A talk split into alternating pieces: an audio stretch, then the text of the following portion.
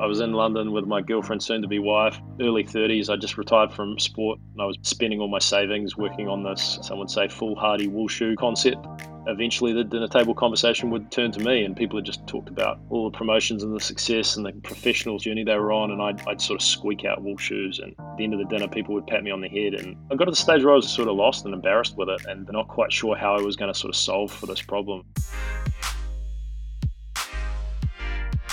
Welcome, everybody, to In Conversation with Shopify Plus. I'm your host, Jason Buckland, and we welcome you back here for our interview series where we speak with the very best and brightest in business. Our guest today is quite simply one of the A list stars of what we'll call the new retail class of billion dollar startups. Tim Brown is the co founder and co CEO of Allbirds, which has been called at different times both Silicon Valley's favorite sneaker and also the world's most comfortable shoes. Not all that long ago, Tim was on New Zealand's team at the 2010 World Cup. He is known as a former soccer star, and indeed he is that. But calling Tim an ex jock obscures a great deal of the truth. Tim had stops for master's degrees at Northwestern and the London School of Economics to learn how to shepherd Allbirds to its rightful place in consumer culture today. Stick around with us for the next little while because Tim is going to talk to us about his somewhat unique arrangement in a big money company as co CEO alongside Joey Zwillinger, Allbirds' other co founder. Tim shares with us also the name of the brand he looks to as proof that Allbirds can reach a wide audience by sticking to a direct to consumer model. And he'll also tell us why trying to operate as a sustainable company is sometimes not quite as clear a goal as it might seem. One of the challenges with a topic like sustainability is that it means 10 different things to 10 different people. To you, it might be about air quality and water quality, it might be end of life, recyclability, animal welfare, human welfare within the supply chain. All of those issues are really important. They are critical, but they, they sometimes have competing incentives. And so the idea where we've landed as a business is that they must all ladder up to this unifying metric around carbon. Carbon is is the thing that we must get under control.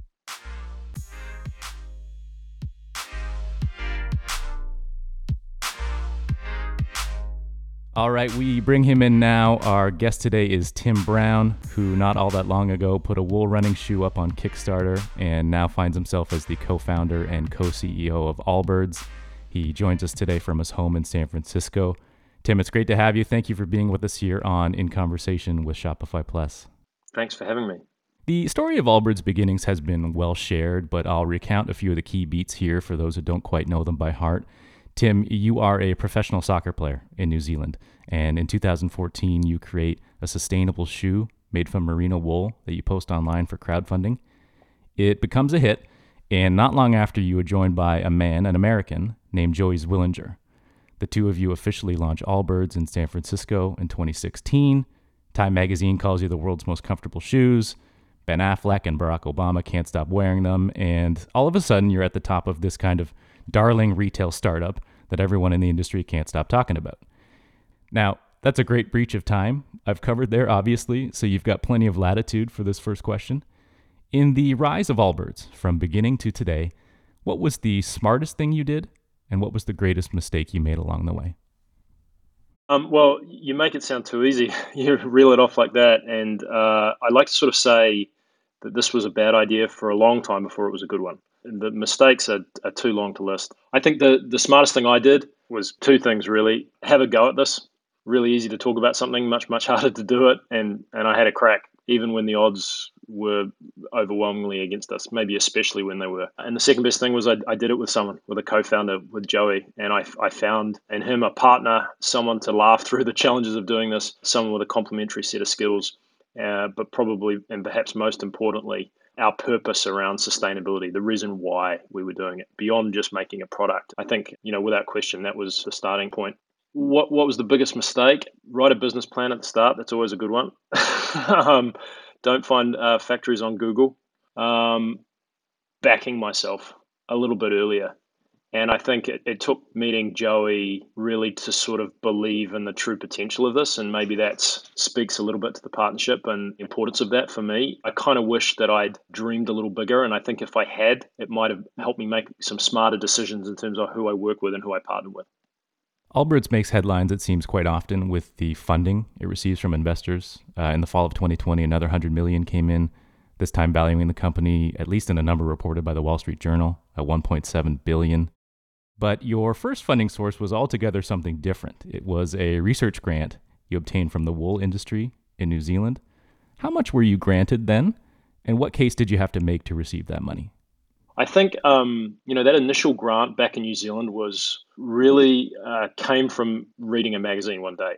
I was in New Zealand at that time playing football in the A League in Australia for New Zealand sole team that plays in that league and dreaming of going to a World Cup with New Zealand, which hadn't yet happened at that point and was reading a magazine one day about the wool industry in New Zealand. And, and New Zealand has a long connection with sheep farming, more recently with dairy farming, and going back decades and decades to the founding of the country, it's been an industry in decline. And so there was a huge opportunity really for innovation there. And I had just started making shoes at that point, really as a curiosity project, and, and had started to run into the idea that shoes were almost entirely made out of synthetics or not very nice leathers. And there was an opportunity in new materials and sort of connect the dots with wool and connected the dots with the idea that this industry was crying out for new ideas. So pitched with a friend who helped me at the time an application to this funding board. I want to say it was like a dollar match thing. So we put in a dollar, they put in a dollar. And they'd been developing this material literally for the police force or something that was like bulletproof. It was some weird project that we managed to sort of claim. And over a couple of years, they developed a fabric for us that was the basis of the first Kickstarter. So those are the modest beginnings of your brand. Uh, we touched earlier on some of the heights that Allbirds has achieved today. Something your company's leadership has been vocal about is this idea of it's a good thing to have discipline as you grow as a business. What's something that Allbirds has had to perhaps hold back or slow down on over the years in the interest of adhering to that discipline? Yeah, you know, I, I think so much good fortune in the way that we've built the business and, and the right place at the right time, and, and obviously a lot of hard hard work too that generates the sort of luck you need. You know, I think one of the things we did well was we said no to a lot of stuff. And I, I, think that can be no at a high level and no at a low level. So at, at a high level, no, we weren't going to have a range of shoes. We were going to launch with one shoe. And traditionally in footwear, that's not what you do. And we had a number of experts come through from the footwear industry tell us that this was never going to work. And we launched with just one shoe because we wanted to get that right.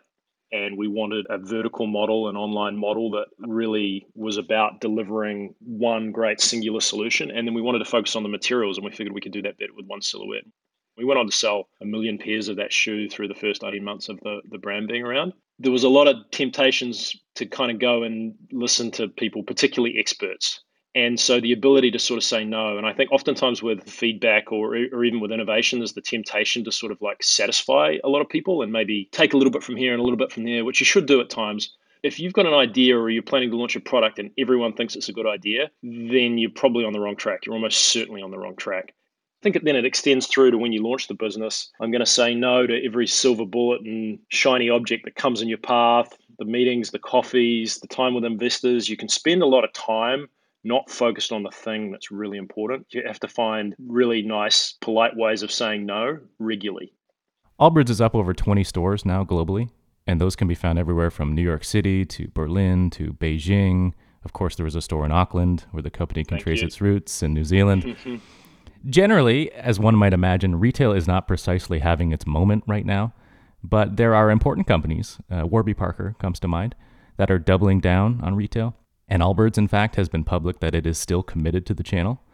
Take us inside the company for a moment, if you would, over 2020, and walk us through some of the conversations had at Allbirds as they concern what to do about stores going forward. It was interesting. Even when we founded the business sort of four or five years ago, there was this idea that retail was dying. And I'll paraphrase one of our board members and one of the founders of Warby Park Neil Blumenthal, who said something along the lines of uh, retail's not dying, just bad retail. and the the bar was being raised in terms of the experience. And when I look back on that, the idea that you were going to kind of open a, a sort of shoe store was sort of an antiquated thought. But you know, we did it anyway not for the reasons that are most obvious um, or because of sort of careful planning and strategy so much. We uh, rented our first office space and it was in a, a, a part of San Francisco that um, was sort of being taken over by these tech companies, but was actually a retail destination. So the landlord really um, wanted a tenant that was not going to grow out the windows, but actually open a store. So we we did this much sooner than we thought. One of these happy accidents and spent $7,000, built a little store under our office that was, I know, 600 square feet. And Joey and I started working in it each afternoon. And all of a sudden, you know, we were already addicted to feedback and customer sort of like loop of, of how we could improve our product. We'd already built that into our model and saw it as a key competitive advantage. And then, you know, you walk into into a retail environment, and customers come in, and then, you know the feedback's even quicker. And then you realize another thing, which is like people crave that connection and the and the actual act of touching materials, of trying on shoes is sort of something that people have remembered since their childhood with that silver medal sizing thing that no one knows the name of. It was kind of an ingrained experience. People wanted to have it, but oftentimes it wasn't very good. So we saw an opportunity there and, and it happened a little faster than we thought. And we sort of fell in love with it, to be honest with you. And now there's 20 stores. It's slowed down a little bit. It's been challenged in COVID, but those fundamental insights, the fundamental belief in, in the importance of that channel and the fundamental fun that we have is, is going to come back. It's just it's just a matter of time. You know, I think actually there's there's a number of opportunities that are going to come out of this moment for for retail and and um, so you know we're not going anywhere in terms of our thesis on how important that can be for the business. Tim, whether it is in store or through your website, Allbirds is really committed to a direct to consumer model since its inception. There was a brief period in 2018 where Allbirds shoes could be found at Nordstrom, but that has pretty much been it. You have stuck to your guns in that you want that relationship directly. You want to meet your customers where they are and sell to them without somebody else in the way. There has been nothing to signal a change from that model, at least in the short term. But are there scenarios you discuss internally at the company where wholesaling your products to other retailers makes sense?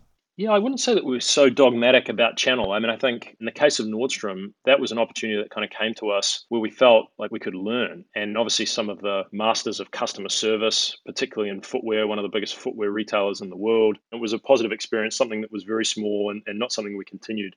I think it's really through the lens of learning. And equally, back the other way, the ability to maintain control of our ecosystem and get feedback and constantly be able to improve our products and focus on our customer service is really fundamental and important to us. I think in the early days, there was lots of people around the world in different countries that wanted our product, and there was the temptation to just sort of drop ship it. And instead, we we did it the other way, much more slowly. Built offices in key countries, focused on key markets because we wanted to make the experience great if you focus on what you think your competitive advantages are and really ultimately your sort of your values and the vision for what you want as a brand you can kind of navigate those types of choices. It's not to say that no to wholesale forever. I think we'll always evaluate can we learn? Can we provide a better customer experience? Can we expose our purpose around sustainability and the environment to a wider audience with people that might not have met us? Those types of considerations you know allows you to make better choices i think in those types of moments can you stay direct to consumer and reach the amount of people you hope to touch with the brand Absolutely. I think there's so many great examples. Lulu is one of a vertical retailer that I think has reached enormous scale. And we're very early days, nearly five years into this. 20 stores, still very much in the in the first few chapters of where we could get to. So I think that there's still a lot of potential for growth. And maybe unlike some of those brands, we've had an international presence earlier, a retail presence that very intentionally has gone globally quicker than maybe most brands because we believe that there was a 25 to 30 year old customer in San Francisco hearing about the environment and the products that we were making. And that same person existed in Auckland and Berlin and London and Shanghai, and that connecting them could be really powerful. And that's sort of been part of the strategy for the brand. I wanted to ask a few questions about your work arrangement that I think are interesting. Joey Zwillinger, who we mentioned earlier, is not merely your co founder, he is also your co CEO. And that is an arrangement at companies of scale that is either perfectly symbiotic or sometimes historically it has proven to be a very difficult proposition. With you and Joey, in fact, you met long before Allbirds. Your wives were actually college roommates, so there is a personal bond there unique to your situation. But somewhere in the mid 2010s, you and Joey began to seriously talk about becoming business partners. From where you sat then, after having spent years of your life and the sweat equity and the personal financial equity that had gone into the creation of your wool runners to that point, what was it like to bring somebody new in to, in essence, share that with? Uh, for me personally, it was a relief. I, f- I found the person that I should be doing this with. Some people can do this by themselves. I certainly had tried, was not happy in doing so, and realized the one or two things that I could do well and pretty honest with myself about the gaps, and there were many. so the idea of finding a you know a partner was really important, and to do it with with Joey in San Francisco, you know I think we bought in pretty early on, and I think if you don't do this, it doesn't work. You bought in pretty early on that we could go further together than we could individually, and that is still the case right now. And it's not to say that it's always been easy, but that partnership is one of the things that I'm most proud of in building this business, and, and I think a key part of why we've been successful. Was that indeed a true crossroads moment? Is there a world where, had you two not come together as partners, Allbirds would never have came to be? Oh, absolutely. Yeah. Allbirds was not my idea. That, that was the thing that we brought to the world, at least initially, together. And now we've handed it on to a team of, of nearly 500 people that are shaping that idea and, and putting their own fingerprints on it. I hadn't grown up on a sheep farm in New Zealand, as good as that would be for the story. And I hadn't grown up with hundreds of pairs of shoes in my cupboard dreaming of launching a shoe brand. So, somewhere along the way, I found myself doing this thing and I wasn't quite sure exactly why connecting with Joey was the why. And I think he had committed his business career to the idea of sustainability and the belief that this was the problem of our generation and that business could be a real lever, force for good, and finding better ways to make the products and services that we love. And we found each other at the right time and, and kind of haven't looked back. That hasn't mean that it's got easier from that point necessarily. And, and I think any good partnership is about debate, discussion, and a lot of disagreement at times. But I found the teammate, if you will, to sort of really go after this. There is an interesting anecdote you have shared previously that I wanted to ask a bit more about. When Allbirds officially launches in 2016, you sell a million bucks worth of shoes in your first month alone. And by that point, I think every reasonable projection you could have made for the business is about blown to smithereens. And yet you shared that after that first month, you found yourself with Joey at a bar, and your eyes might have even welled up with emotion, and this was actually a somber time for you. And in fact, you've suggested on some level that you and Joey maybe questioned whether you would continue working together. Can you take us to that time and explain the conversation you two had to have and the things you had to come to terms with in order to move forward together? Yeah, I mean, I think it, it's, you know, whenever you're founding a business and we'd sort of come to San Francisco, we'd been living in London at the time, we'd showed up here and I was trying to get a visa to live in the country and we were working out of his mother in law's house and he'd taken a big risk, he had two young kids. We'd raised this money through people that he knew had vouched for him on a, you know, let's be honest, the reasonably speculative idea in a category that neither of us knew nothing about. So there was just a lot of lot of pressure on both of us in different ways. We'd launch, I think we'd hired a few people. We'd launched the business on the 1st of March, build a shoe in six months, build a supply chain in six months, kind of I'd, I'd done a lot of you know work on the design and the product, but it kind of had to be rethought for, for manufacturing at scale. And then we launched this thing and it goes tremendously well. And we're sitting at this bar one day and we're both kind of unhappy and i think part of that is is a little bit of our personality and i think this idea that we've done a really good job of never getting too carried away. It's always been about how we can get a little bit better how we can improve. I think that humility has served us well but we're sort of sitting there in this bar and it kind of wasn't working. And i, th- I think you have this realization that a relationship as intimate as that unless it sort of purges itself of some of the criticisms and judgments and grudges on a regular basis that can build up and compound over time and it's very unhealthy. And I think from that moment on, we just never let it get to that point. It's like a pot on the stove that doesn't boil over. You have to constantly talk. We got into a much more intentional sort of rhythm of meeting at least once, sometimes twice a week with a list of things, good and bad, about what the person's doing, where they're contributing, where they're not. I think we doubled down and committed to the idea of communicating. It's often referenced as a lonely position, sort of running a company, and it, and it really is. And as you start to hire people, people stop sort of telling you the truth sometimes you start to value over time just how helpful it is to do this with someone. And like I sort of said earlier, we can go further together than we can alone. Taking a quick break from our chat with Tim Brown to bring you a preview of our next episode in this series, our interview with Seema Bansal. Seema is the co founder of Venus et Fleur. You have to have seen her company's Eternity Roses. They are these flower bouquets that are all over social media and brought with them this tidal wave of attention when a certain pair of very famous sisters shared their affinity for the product? Never in a million years did I think that on Valentine's Day, out of all days, that Kourtney Kardashian and Khloe Kardashian would share a static feed post of Venus et Fleur. I think that everybody wants the recognition and they want to be seen in front of a lot of eyeballs. And for us, that was a really huge goal. But what we didn't think of was the supply chain. Like, can we actually fulfill these orders? That was Seema Bansal, the co founder of Venus et Fleur, who is next up in our series. Before we get back to Tim Brown, this show is brought to you by Shopify Plus, the enterprise platform that powers the very best brands in the market from Allbirds and Gymshark to Staples and Heinz. And if you like this podcast, if you like what you're hearing, you've heard me say this before, but please visit Apple Podcasts and leave us a review. Reviews are still the number one way to support a show like this and make sure it gets in front of as many people as it can. So please take a minute to let us know what you think. And in fact, some of the homework I've given our listeners earlier in the season is already beginning to pay off. We asked who else we should talk to for this series, and we have had some great submissions from our listeners so far. Jen Rubio, the co founder and president of Away, Brene Brown, the best selling author and professor who you no doubt know from her TED Talks, and Chris Sacca, the billionaire investor of Uber and Twitter. And of course, for a few years, he was on Shark Tank too. So, some great names coming in. The people are making their voices heard. Please keep the nominations coming and include who you think our next guest should be in your review on Apple Podcasts. Now, without further ado, let's get back to Tim Brown. So now you and Joey are co CEOs, and you can read academic research papers until your eyes bleed on the philosophy of having multiple people in that role. Now, bear with me here, Tim, because I want to dig into this a little bit and get your thoughts. Here's one side of the argument that among Fortune 1000 companies, the median duration of co CEO arrangements lasts only about two years, which is less than half the tenure of when a single CEO presides atop a company of the same size.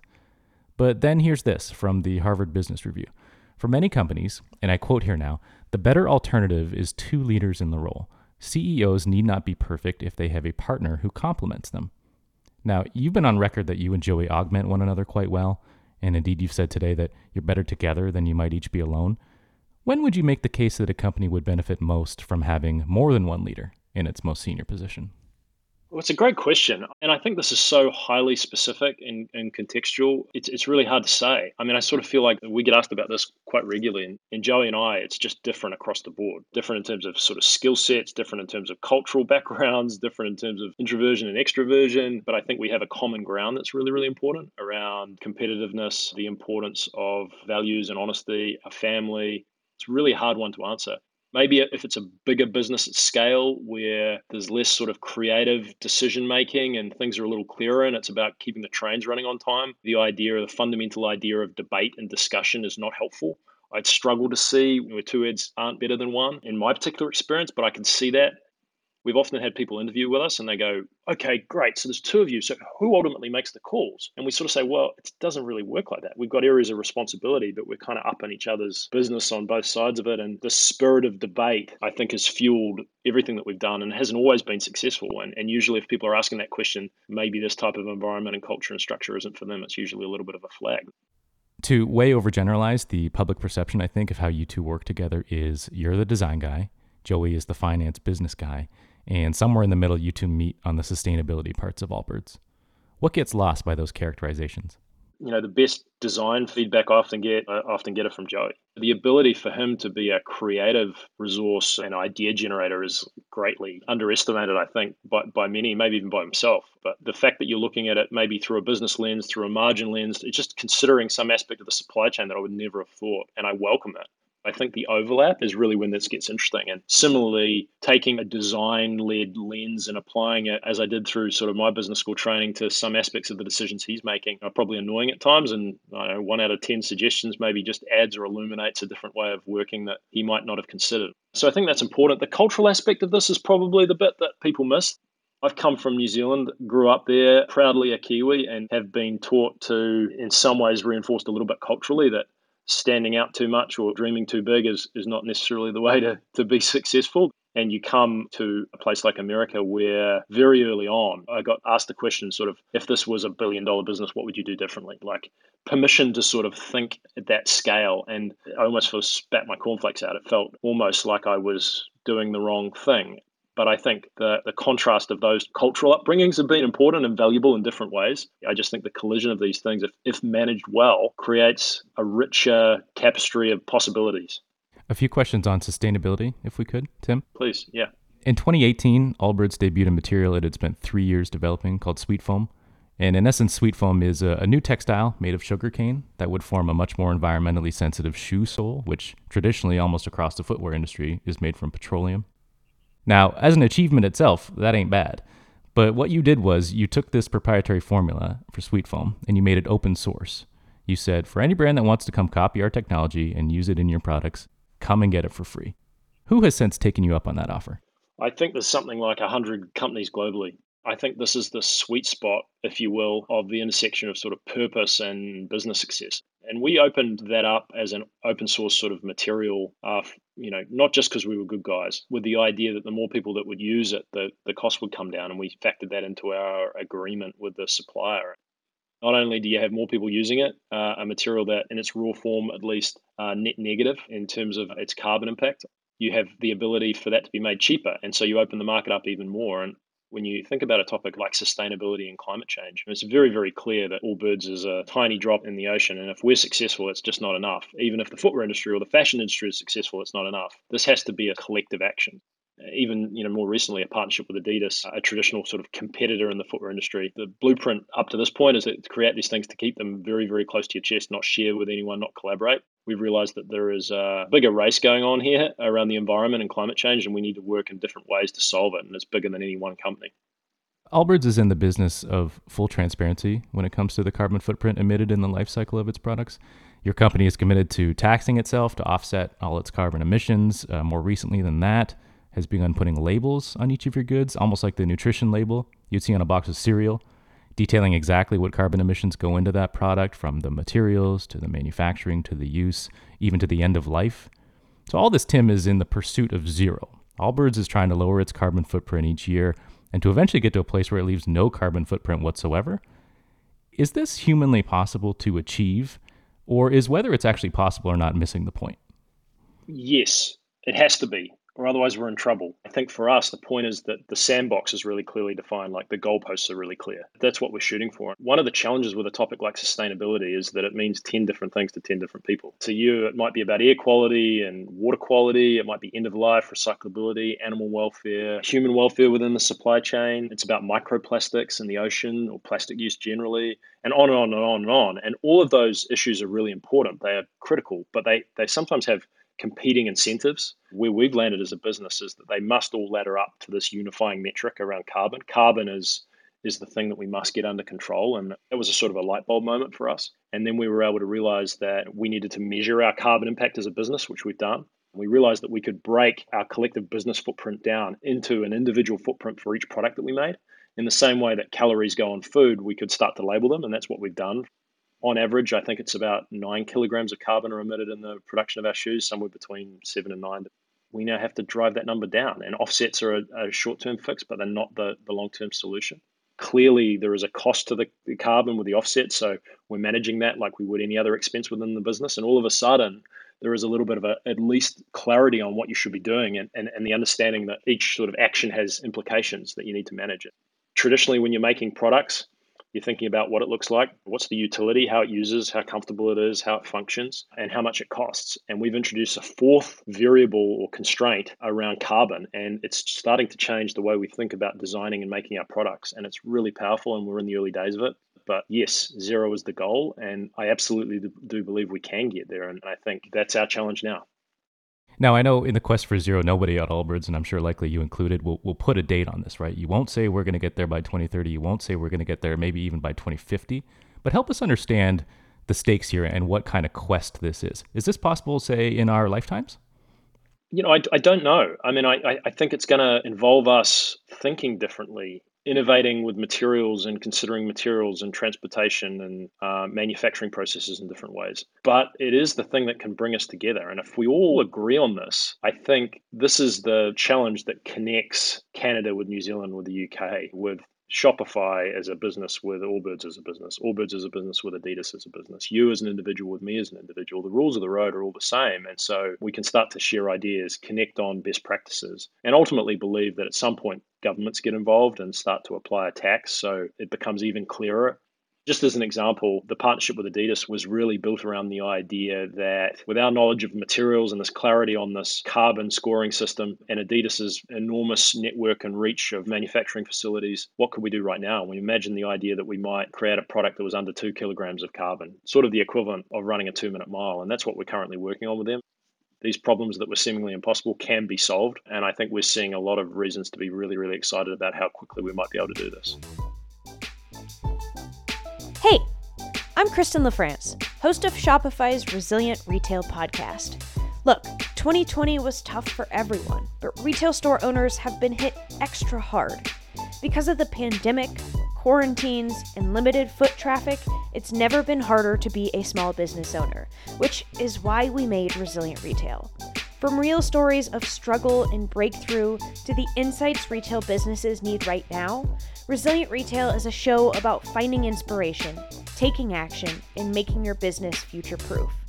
To hear more about how brands like Pattern, Mack Weldon, Lively, Universal Standard, and so many other businesses are staying resilient, overcoming challenges, and building thriving businesses, be sure to tune in to Resilient Retail on Apple Podcasts, Spotify, YouTube, or wherever you get your podcasts. Tim, I'm glad you brought up Adidas because there were a lot of headlines in May of 2020 about your partnership with them, who you're joining to make what was called then the world's most sustainable shoe. We haven't heard much about the project since. What can you update us on where the making of that shoe is today? It was it was two traditional competitors coming together with the idea that we were going to sprint over over a year and make an announcement next year in, in terms of what we'd come up with. And the goal was a singular shoe that was as close to two, if not under two kilograms of carbon that we believe might be the, the lowest ever on record. And that's what we're working on. I think we've put pressure on ourselves in, intentionally to sort of see where we can land here around a fixed deadline. So early next year, I, I hope we come up for air and release something that shows people that this can be done or not. we'll find out. When considering the future of a company like Allbirds and how a larger company like Adidas might view its value, there were easy questions to begin asking more loudly when that partnership was announced. Would an Adidas or a Nike ever be interested to acquire Allbirds? Would Allbirds be interested in being acquired? I have no doubt that you and Joey are committed to running Allbirds and running it well for some time. But what is the substance of the conversations you two might have had about this, about what circumstances might have to be present for a move like that to feel right to you? As anchored as we have been in purpose and the idea of building a business that we tell our grandkids about, I think it does come back to that. And how can we get as fast to where we want to go in terms of net zero products? Uh, very early on, I think we did this exercise that was really powerful. We wrote a story together with our early employees, focused on a morning in 2025. So it was 2015 at the time, so 10 years later. That was really about going to work at Allbirds on that particular morning in the future and all the things that we had done to make that possible and what it felt like and what it smelt like in the offices. And we share that with everyone that interviews with us. And it's full of decisions and clear declarations of what we did and what we didn't do. And it's been really powerful and out of it came sort of three values and a mission statement around better things in a better way. And anyone who's embarking on, on, on, on some sort of journey to build a business, I couldn't tell you how valuable it is to just give yourself permission to imagine 10 years in the future and literally document the decisions that you've made to get where you think you might be able to go. Two quick ones here, Tim, and I'll let you go. In 2019, Allbirds uh, stepped out of footwear, if you'll allow the phrasing, and you launched a small collection of socks and underwear. What other new product lines might interest you to pursue? Well, the apparel one is really interesting. You know, obviously socks were a pretty simple jump, but we don't do things by halves. I, I want to say we spent the best part of a couple of years working on that. Underwear was taking that a little bit further to see if we can solve a problem. And then you start to ask yourself more broadly, does the world need another t shirt? The answer is probably not, unless you're using materials in a different way, bringing a different type of solution to the market. We're very, very slow to sort of make sure that we can answer those fundamental questions of, of whether this is additive, to make sure that what we're building is important and has a real place in the world. Last one here, Tim. You have shared a story once that I wanted to return to. Some years ago, after you had left professional soccer and were putting your all into entrepreneurship, you said you used to kind of bristle when people asked what you did for a living. You know, when you were at dinner and the conversation turned to you and you had to tell people you were in the business of making wool shoes you suggested for a long time that you know you about wanted to crawl into a hole and die when that came up. Does that ring true to you? Oh, so true. Yeah, I can go back to that dinner. I was in London with, with my girlfriend, soon to be wife, and early 30s. I just retired from sport and I was back at university studying the subjects that I'd avoided most of my life and spending all my savings working on this, some would say, foolhardy wool shoe concept. And eventually the dinner table conversation would turn to me, and people had just talked about all the promotions and the success and the professional journey they were on. And I'd, I'd sort of squeak out wool shoes. And I got to the stage where I, was, I just was sort of lost and embarrassed with it. And um, it's you know it's hard. I mean I, I sort of feel like the entrepreneurship thing is like a label that gets thrown around like it's some glorious sort of thing and it's extraordinarily difficult. Like i sort of said if your idea is worth its salt a lot of really smart people sometimes close to you are going to tell you that you're doing something that's dumb. And so you got to you got to be prepared to face those down and I'm, I'm really proud of the fact that we were able to get through it and allbirds was born out of that resilience. When somebody asks you what you do for a living now tim how does it feel to tell them this has been a really special journey for a bunch of reasons and i really don't i, think it's still got a long way to go there's a bunch of things we need to be doing better but we now have this sort of really incredible team and group of people, and this idea is no longer mine or Joe's. It's taken on its whole life of its own, and you know, in the midst of sort of all the things that are still really busy, you sort of you pinch yourself and you realize how far you've come, and, and I feel very very lucky to have been able to do that. Our guest today has been Tim Brown, the co founder and co CEO of Allbirds. Tim, this has been a pleasure. Thank you for being with us on In Conversation with Shopify Plus. Thank you. Thank you for having me. I really enjoyed the conversation.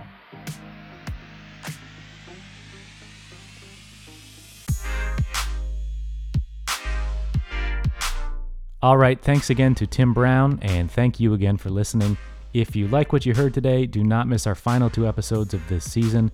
We've got Seema Bansal, who co founded Venus et Fleur, and of course, you know our final guest, Chip Wilson, the founder of Lululemon. You are not going to want to miss him. Please subscribe on Apple Podcasts, Spotify, or wherever you listen. And to find more of our interviews with guests like Seth Godin, the best selling author, Uri Minkoff, the co founder and CEO of fashion label Rebecca Minkoff, and Justina Blakeney, the New York Times bestseller and the artist and designer behind the home goods company Jungalow, Visit us online at inconversation.shopifyplus.com.